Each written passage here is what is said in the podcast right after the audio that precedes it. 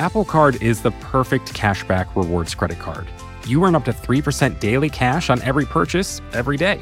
That's three percent on your favorite products at Apple, two percent on all other Apple Card with Apple Pay purchases, and one percent on anything you buy with your titanium Apple Card or virtual card number.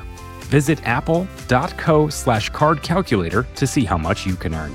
Apple Card issued by Goldman Sachs Bank U S A, Salt Lake City branch, subject to credit approval, terms apply.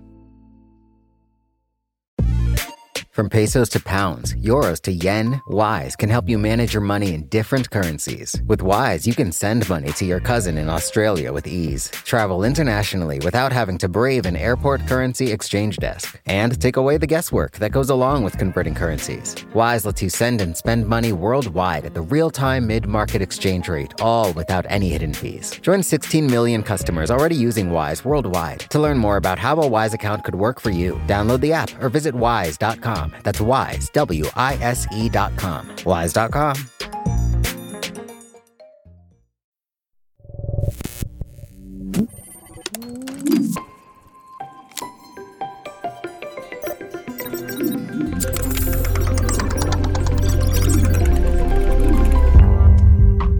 This is Unexplainable. I'm Noam Hassenfeld.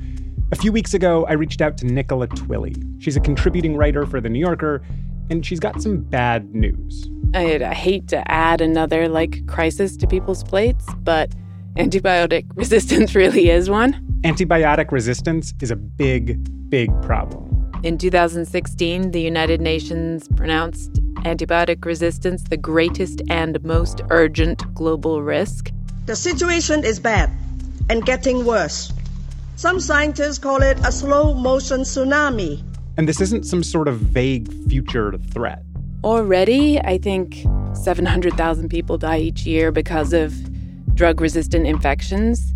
That's predicted to rise to ten million by twenty fifty. The world is heading towards a post-antibiotic era in which common infections will once again kill. Surgeries that we might not think twice about are likely going to become more and more fatal. Researchers have estimated that without any antibiotics, one in seven people undergoing just a routine hip replacement will die from a drug-resistant infection. Doctors facing patients will have to say, "I'm sorry, there's nothing I can do." To make it worse, we did this to ourselves. A lot of bacteria developed resistance to antibiotics because we overuse them, and we use them badly. By feeding the piglets antibiotics milk, they are weaned away from the mother after three to six days. We gave our chickens antibiotics. A spoonful of antibiotic powder in a ton of food will increase the growth of chickens by ten percent. We threw it at everything. People were given antibiotics for a, you know, stubbed toe practically. Some estimates say fifty percent of all antibiotics that are prescribed shouldn't be or are used inappropriately. And of course, by doing that, we just increase the sort of pace of evolution, and bacteria are biological entities. They're evolving. Eventually, they figure out how to resist antibiotics. But despite all this, there just might be some good news. The big hope now is that we can take something that kills bajillions of bacteria every single day out in the wild and harness it for our own uses. Those bacteria killers are called phages, and the potential here is enormous, but so is everything we don't know about them. The scope of our ignorance is pretty epic. They call it viral dark matter. This is this completely unknown genetic code that only exists in the genomes of phages. This viral dark matter could be the key to our future, if we can just figure out how to use phages. We know they exist. We know that some of them kill the bacteria we want to see killed. The only issue is we don't really know how to use them to do exactly what we want to do. Okay, so Nicola, you wrote an article for The New Yorker recently all about this sort of vast, untapped medical potential of phages. But before we get there, let's start super basic. What exactly is a phage? So a phage is a virus that attacks bacteria. Okay. The full name is bacteriophage. The phage part is from Greek, meaning to eat. And it's because they sort of eat the bacteria. So bacteria are like us? They have to worry about viruses too? Oh, yeah. I mean, every sort of kingdom of life has its own complement of viruses. So humans obviously get attacked by viruses, as we have seen with covid nineteen. Plants and animals have their own viruses. And turns out bacteria do too. They have phages, which are viruses that only attack bacteria. What do they look like? Oh, they are teeny, teeny, tiny. Uh, they're about one hundred times smaller than the smallest things our eyes are physically capable of seeing. So they are way smaller than even a bacteria, which is already at the edge of what we can see under a microscope. Okay. So when you're seeing a phage, you're either seeing it through this kind of electron microscope, or you're seeing what it's done to bacteria. So you're seeing like the clear patches on a petri dish where it's killed all the bacteria around it. And what does it mean to attack bacteria? How how exactly does that happen? When they find the right bacteria, they attach themselves to it. They inject their genome into the bacteria. And that genome is a set of instructions for making more little phage particles. Sometimes they hijack the bacteria's own machinery to do that. Sometimes they have little bits of machinery of their own. But basically, they set about making more phage, and when there's enough phage, the bacterial cell explodes, and the phage go out and find more bacteria to infect. Okay, so it kind of works like how the coronavirus works in our bodies, like making copies of itself and sort of destroying things along the way? Yeah, viruses make copies of themselves and destroy things. I, I think that's that's a great characterization okay. of what viruses do. And how many bacteria do they kill? How often are they doing this? They kill bacteria all day long and all night too. Uh, the estimate is that they kill half the bacteria in the world every forty-eight hours. So they are really uh, efficient bacteria killing machines. Do we know how many phages there are? No one knows exactly how many phages there there are, but there are a lot. One estimate says there are ten million trillion trillion phages. Mm-hmm. That's more than every other organism on Earth, including bacteria, combined. Huh. For every grain of sand in the world, there are a trillion phages. And could bacteria evolve to resist phages like they did with antibiotics, or could phages kind of like evolve back? Oh, yeah. So that's another thing. We would not run out of phages because they're just going to keep evolving too. I mean, they have been locked in combat for millennia, mm-hmm. and they haven't run out of tricks. So phages are always going to find a way to infect bacteria, and so there will always be a fresh supply of phages that can attack any given bacteria. Okay, so how exactly should we think about the medical potential of phages? Well, so the idea is really, really simple. Mm-hmm. Uh, the enemy of my enemy is my friend, is the idea in a nutshell.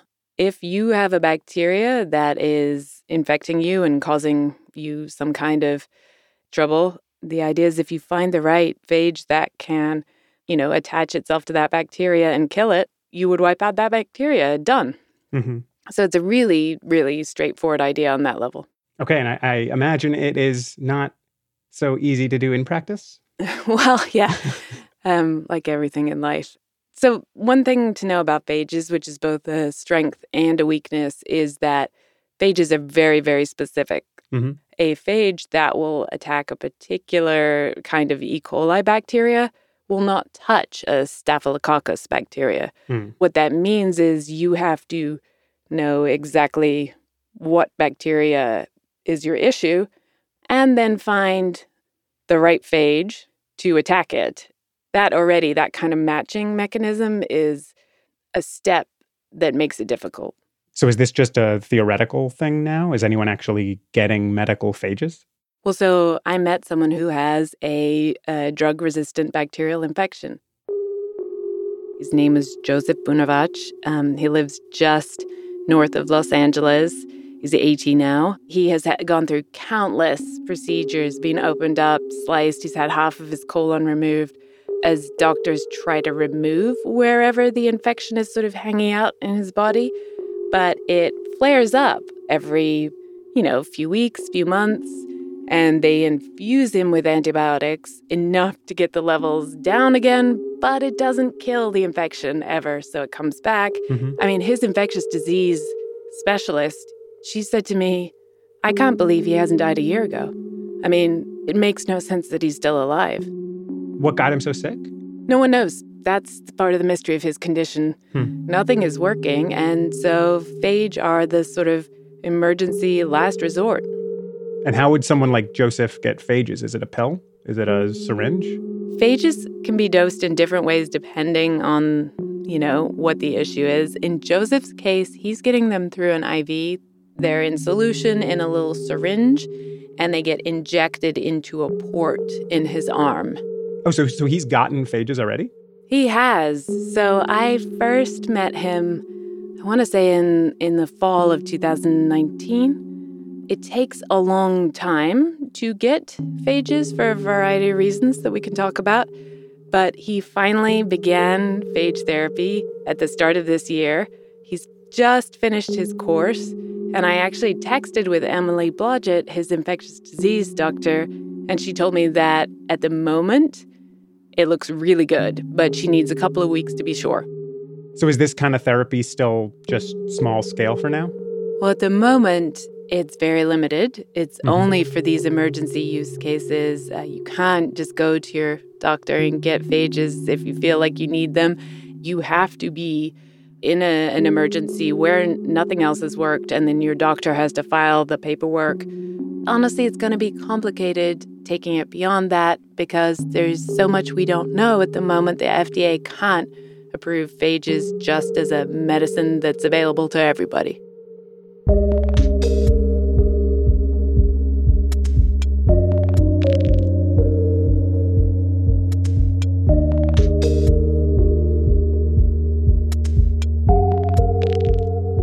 Coming up after the break, turns out Hitler and Stalin are partially to blame for our lack of phage research. Plus, how to go from hunting for phages in a river to phages that can actually be used as medicine.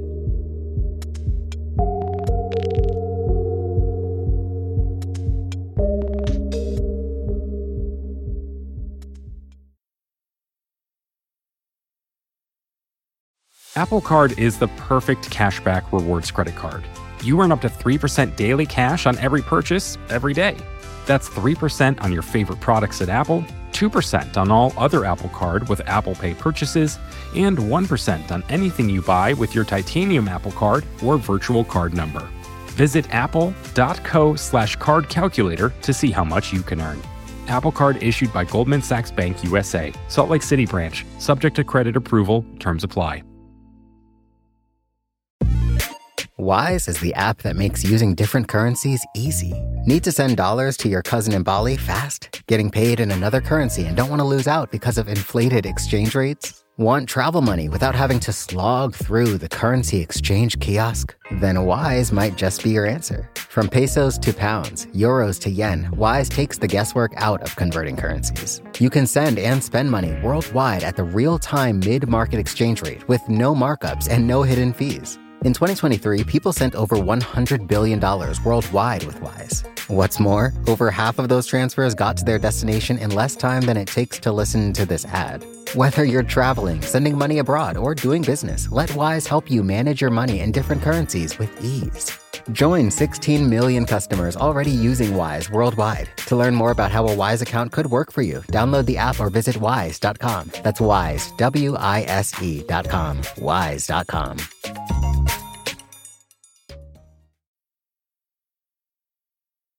Unexplainable. Okay, Nicola, we're back. Before the break, you were explaining how phages might just be this potential solution for antibiotic-resistant infections, but you also said there's just so much we still don't know about them. Is that the main reason we're still not at a point where lots of people can get phage therapy? Well, the weird thing is, even though we've known about phages for more than a century, we have really only been researching them in the West as a therapy for the past three, four, five years. It's very, we're very behind in our research into phages as something that could treat infections in patients. So when were phages discovered? Well, so phages were first named in nineteen seventeen. They had been noticed a little earlier, but this mm-hmm. is the first time that anyone was like, there's something, a phage, eating these bacteria and leaving dead zones. So who first noticed this? So it's a guy called Félix d'Hérelle, um, and he was a self-taught scientist and also sort of an outsider. Okay. He appears to have had slightly of a difficult personality. Okay. Um, he like a lot of sort of forward-thinking scientists, I guess. Exactly. Interesting character. But he did discover these phages and immediately started sort of hyping the heck out of them, like these were going to cure everything. Stalin was very interested in the potential of phages and invited Félix d'Hérelle to come and set up a phage institute. Because of that, and because the first photographs of phages were taken in the thirties in Germany, which was Nazi Germany, there was this sort of uh, lack of awareness of phages in the West. And German and Soviet soldiers actually carried phages in their first aid kits during the Second World War. Oh, wow.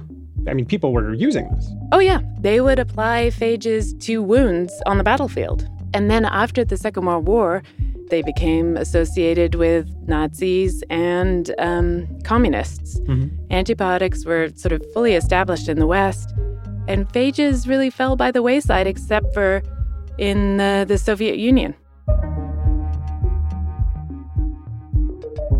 It's like there was almost this fork in the road between antibiotics and phages, and the West chose antibiotics.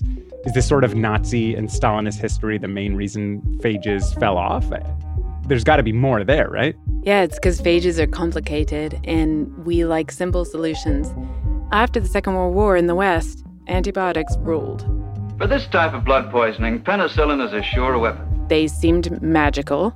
You won't need to worry. We'll have her out of here in a week. And the thing about antibiotics that makes them so attractive is that they kill all kinds of bacteria.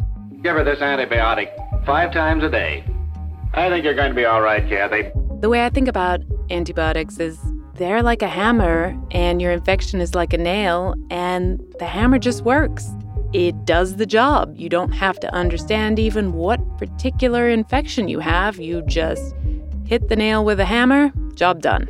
You don't go through this entire complex process of finding the right phage for these bacteria. I mean, phages and bacteria are the ones with the ecosystem relationship, and we're trying to kind of choreograph that relationship, and we don't know what we're doing. So if phages are these wild things we need to figure out how to choreograph, where do you find them? Well, so you, they're everywhere. You can get them from everywhere, mm-hmm. but if you want a phage that will kill the kind of bacteria that is usually a problem for folks, uh, really where you want to go hunting for phages is in gross places. Um, okay. So what kind, what, kind of, what kind of places? Well, so I, I got to go on a phage hunt. I, I bought a new pair of, uh, of rubber boots um, in okay. Southern California, where I live. The best time to phage hunt is after rainfall, because the water system will have become overwhelmed and the sewage will have just been kind of pumped out directly. Mm-hmm. You find your patch of murky-looking water.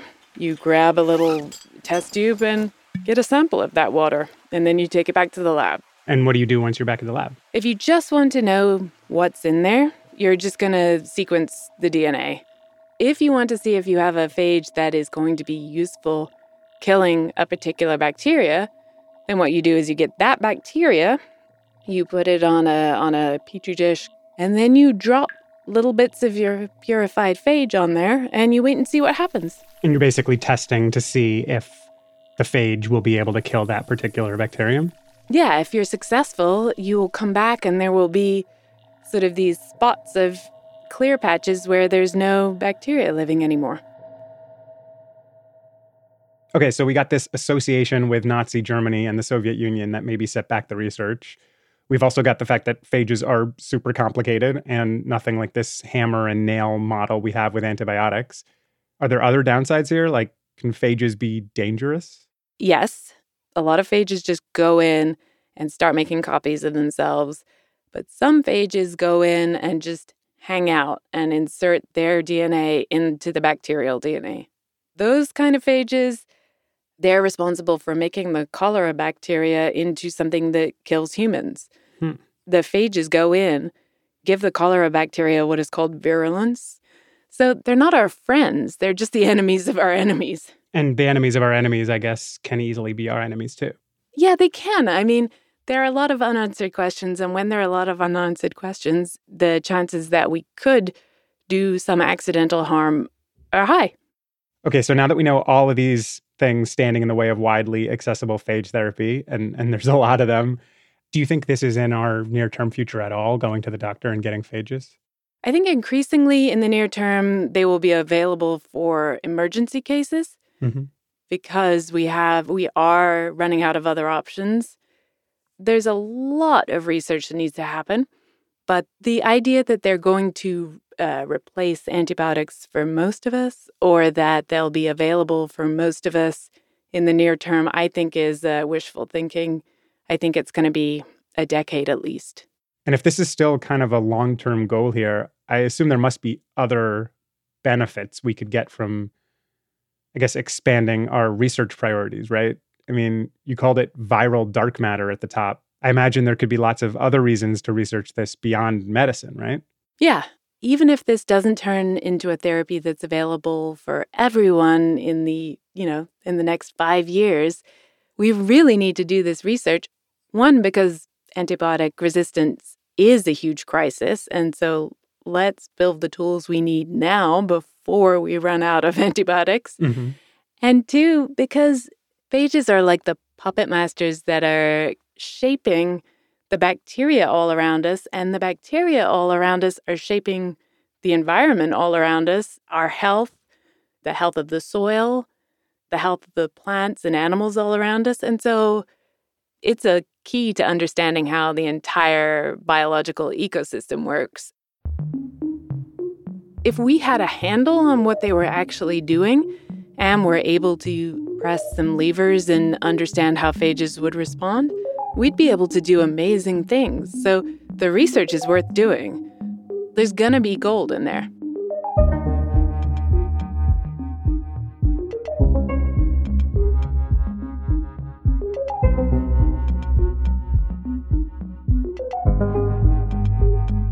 Nicola Twilley is the host of Gastropod, a podcast examining food through the lens of science and history. She's also got a book coming out this summer. It's called Until Proven Safe: The History and Future of Quarantine. This episode was produced by Noam Hassenfeld. We had editing from Jillian Weinberger, Brian Resnick, and our senior producer, Meredith Hodnott. Noam wrote the music, and Christian Ayala did the mixing and the sound design. And there was also fact-checking and some extra help from me, Mandy Nguyen. This week, much like every week, Bird Pinkerton is dreaming about oceans. Thanks as well to Amanda Northrup, Lauren Katz, and Liz Kelly-Nelson, the V P of Vox Audio. This episode is our last episode for Earth Month at Vox. Go to vox.com slash Earth Month to find links to a ton of other Vox podcasts all about planet Earth. And feel free to send us your thoughts. We're at unexplainable at vox dot com. Unexplainable is part of the Vox Media Podcast Network. We'll be back in your feed next Wednesday.